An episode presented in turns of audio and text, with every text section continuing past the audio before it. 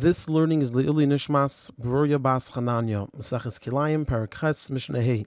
Hapruties, which are a certain type of mule, so the halacha is asuras, they're forbidden to be worked together, because generally you could tell by the markings on a mule what the mother was, whether it's a horse or a donkey. But by the pruties, there were no special markings to indicate this. So if a person doesn't know if the mothers were the same, then they can't work with them together. Vaharamach, and a different type of animal, which is called a ramach. So we know that all of them, their mothers are a horse, so they're not kelain with one another, and therefore mutter, a person could work with them together. The Mishnah continues and now discusses what certain animals are classified as. So it could either be classified as a chaya, which is a wild animal, or a behema, which is a domestic animal, or as a sheretz. And what this is relevant for is the transmission of tumah once the animal dies. So the Mishnah says, V'Adnei HaSadeh, which is a certain type of animal which doesn't exist today and had many features like a person. So the Tanakama says, Chaya, it transmits tumah like a chaya, like a wild animal, which the way it transmits tumah is either by the person touching it, or if the person moves it without touching it even, like for example, with another object.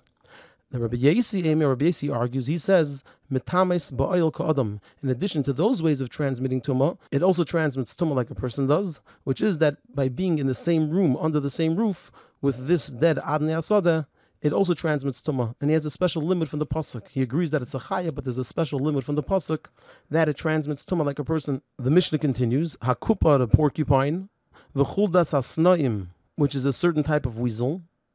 So the halacha is chaya, they are a chaya and they transmit tumah like a chaya does, which is, like we said, through touching it or moving it, and it's only if it's the size of a kezayas. The Mishnah presents an opinion that disagrees with part of this. Chuldas asnaim, this weasel type of animal. So Rabbi Yehisi says that beishamai eimerim, that beishamai say metamei kezayas bemasa, Uchadasha bema'ga. They're uncertain whether it's a chaya or a sheretz, so they give it the stringencies of both, which are that a chaya transmits tumah, like we said, even by just being moved or carried, whereas a sheretz doesn't.